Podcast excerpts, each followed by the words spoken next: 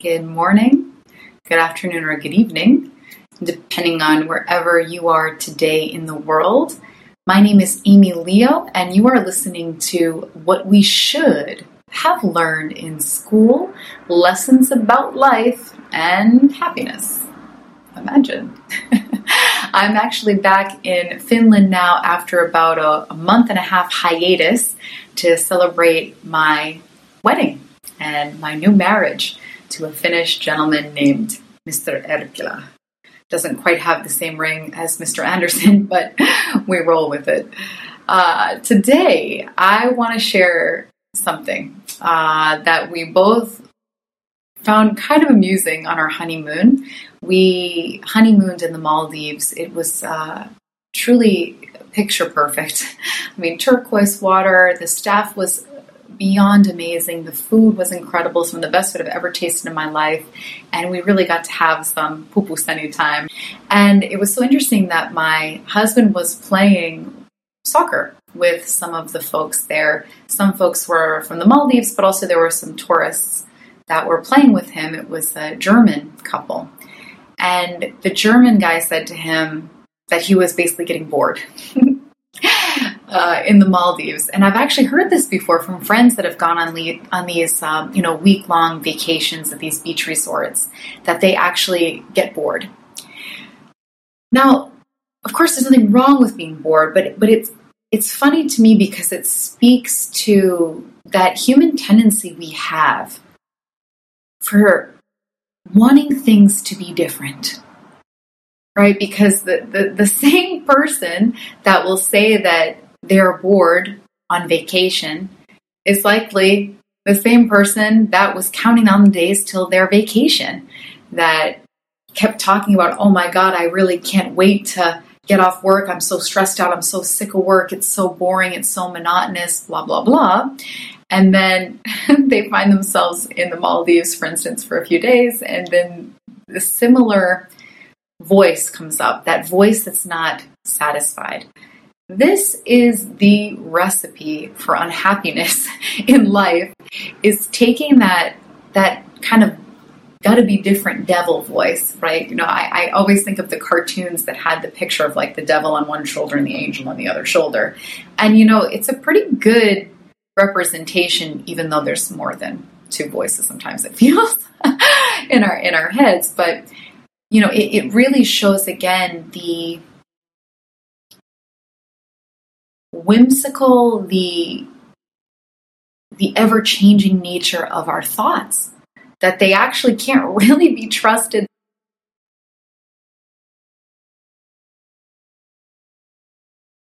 Because again, it can be the same person, for instance, that is dying for a relationship. They've been single for too long. They're really hoping and searching and dreaming for the one.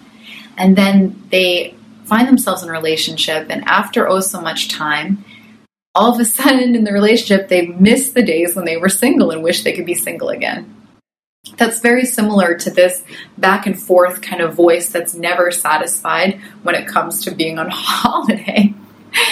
Uh, or not satisfied when you're working. It's like when we start to recognize that this is a, a feature that's at work of being human, that there's always kind of that that little voice that's kind of looking for unhappiness almost, or it's looking to self sabotage, it's looking for reasons to complain. When we start to become aware of this, it loses its power. This is really revolutionary when we talk about this conversation in prisons, and people really have that aha moment, that first realization that, oh my gosh, I, I, I can have this thought and I don't have to act on it. Or I can have this thought, but I don't have to take it seriously. Or I have this thought or, and, and I don't have to take that on as who I am as a person. This is again, we gave an example, I think, a couple episodes ago about the the cake. this is another common scenario where this little resistance voice pops up, you know, the little recipe for misery dude that's sitting on our shoulder. Uh, you know, when it's like, oh, yeah, I'm craving, I'm craving for those chocolate chip cookies and that cake. Oh my God, I just have to have it. Then when you finally give into that voice and you eat the cake or the chocolate chip cookie, and all of a sudden, oh my gosh, what are you doing, you fatty? you know better than this. You're always overeating. You've got to go run the treadmill now, right? Like we're it's so fascinating because we are experiencing this wide range of perception, this wide range of ideas and thoughts about ourselves and the world in the same body. So you're not going crazy. You're actually very human when you have opposite thoughts. And the more that you begin to, to observe this from a more neutral place and not identify so strongly with whatever the thought is, the more that you can kind of begin to pick and choose which thoughts do you want to act on and which ones do you not want to act on. Now, this isn't always the case. You know, the point of this isn't for you to start trying to control your thinking or to blame yourself for having bad thoughts or whatever it is. Because there's this other element. Not only are we thinking creatures, but we experience these fluctuations in our level of awareness of being thinking creatures. So there are some times where it's so automatic that we just impulsively act on our thoughts. That's okay, that's human. No worries there. And there's also these beautiful moments where we have a little bit of distance, where we can begin to make conscious decisions in our life. And that's available to every human being because every human being fluctuates in and out of this.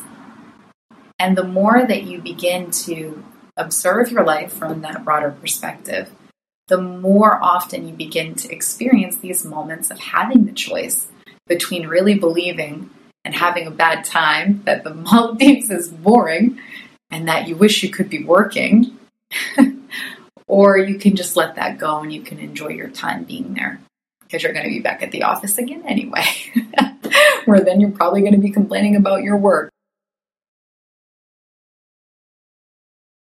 So, starting to see that there is this kind of self sabotaging voice, this little dude that's, that's always kind of keeping us unhappy, just becoming more aware of that that that mechanism inside you is not saying anything is wrong with you, that this is actually very normal and very human, it begins to open up the space for greater psychological freedom and consequently for more moments of happiness because you're not believing that voice that's always unhappy you're starting to kind of like, all right, it's kind of like a critic that's always hanging out here, like the devil on the shoulder.